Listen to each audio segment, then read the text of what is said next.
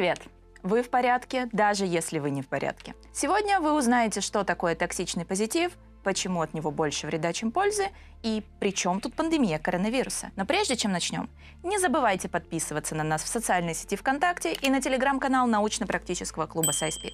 Ссылки будут в описании. Токсичный позитив. Почему вы в порядке, даже если вы не в порядке? Среди бушующей пандемии и социальных перемен казалось, что от попыток успокоить не убежишь. Все будет хорошо, могло быть и хуже, думая о хорошем. И хотя так обычно говорят из благих побуждений, эксперты предупреждают, что не стоит заходить слишком хорошо с трендом только хорошего настроения. Слишком много позитива, как они говорят, не просто бесполезно, но и токсично. Взращивать позитивное мышление Мощная стратегия преодоления стресса.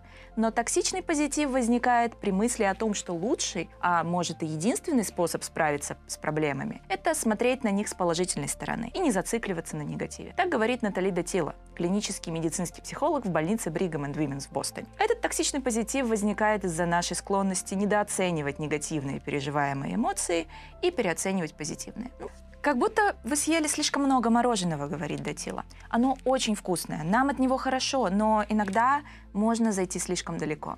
И тогда от него начинает тошнить. Или будто вы пытаетесь всучить кому-то мороженое, когда они совсем не хотят его есть, продолжает она. Тогда это вряд ли поможет человеку.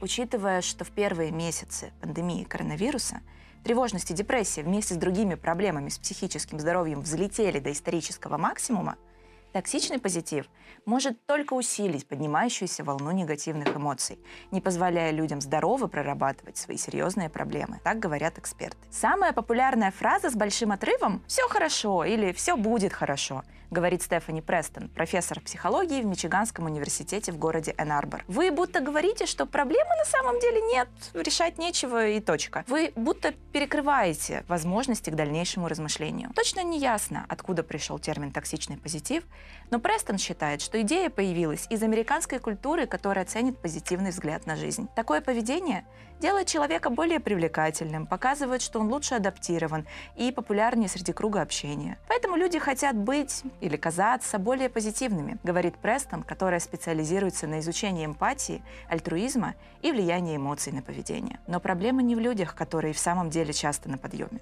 Проблема возникает тогда, когда людей заставляют казаться или быть позитивными там, где это неестественно. Или существует проблема, которую в самом деле нужно решить, а решить ее невозможно, если не признать, что существует фактор стресса или недостатка в чем-то, говорит она. К примеру, если речь о негативных эмоциях, вызванных социальными проблемами, то отрицать, преуменьшать и обесценивать эти чувства с помощью давления или собственных мыслей бывает контрпродуктивно и вредно, говорит Датил. Она говорит, что думать о хорошем перед лицом таких трагедий, как болезни, бездомность, нехватка еды, безработица и дискриминация – привилегия, которая есть не у каждого. Поэтому продвигать такие идеи о постоянном позитиве значит отрицать вполне реальное чувство отчаяния и безнадеги и только отчуждать и изолировать тех, кому и так непросто.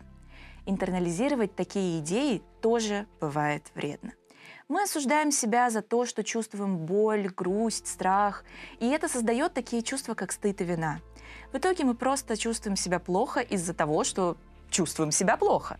И это тормозит любой процесс восстановления, прогресс или решение проблем. Исследования показали, что принятие, а не избегание и игнорирование негативных эмоций может в действительности быть полезнее для психического здоровья в долгосрочной перспективе. Одно из исследований 2018 года проверяло связь между эмоциональным принятием и психологическим здоровьем среди более чем 1300 взрослых и обнаружило, что люди, которые систематически избегают сложных эмоций, могут в итоге чувствовать себя хуже. Люди, которые не склонны осуждать собственные чувства, делить эмоции на плохие и хорошие, пытаться избегать собственных эмоций или дистанцироваться от них, у таких людей психическое здоровье обычно лучше по всем показателям, говорит Брэд Форд, старший преподаватель психологии в Университете Торонто и основной автор исследования. Отчаянное желание чувствовать счастье может привести к тому, что Форд называет метаэмоцией или эмоцией, вызванной эмоцией. Этой метаэмоцией чаще всего выступает разочарование, говорит Форд, поскольку вы не так счастливы, как хотели бы быть. Эти негативные по своей сути моменты накапливаются со временем и вредят психическому здоровью. Эксперты предлагают несколько способов разобраться с отрицательными чувствами без ухода в токсичный позитив. Важно нормализировать и характеризировать свой опыт, отбросив любые ожидания и стремления чувствовать себя лучше, чем на самом деле. Так говорит Датила. Поймите, что ваши чувства имеют право на существование, несмотря ни на что. Вы в порядке, даже когда с вами не все в порядке. Джейми Цукерман, лицензированный клинический психолог из Филадельфии, рекомендует техники осознанности, помогающие людям свыкнуться со своими эмоциями. Ни к чему торопиться сделать что-то, чтобы оставить настоящее позади, говорит Цукерман. Даже наоборот. Чем больше вы так делаете, тем больше ощущаете дискомфорта и тревоги. Нормально не чувствовать себя в порядке и нормально не знать, что делать с собой в такой момент. Она также советует ставить личные цели, касающиеся поведения, а не чувств. Не «хочу быть счастливее», потому что счастливее — это эмоция, а, к примеру, если бы я следила за тобой через камеру, что бы ты делала, чтобы я увидела и поняла, что ты счастлива? Однако Цукерман предупреждает, что не стоит чувствовать давление из-за необходимости заняться возвышенными делами, там, найти новое хобби или изучить иностранный язык. Все эти занятия продвигались в соцсетях во время пандемии, пока люди пытались реконтекстуализировать коронавирус как позитивный опыт. Ожидать, что в такое время пора изменить себя и стать лучше, это и есть токсичный позитив, добавляет она, отмечая, что нет ничего плохого в том, чтобы взять от этого времени лучшее.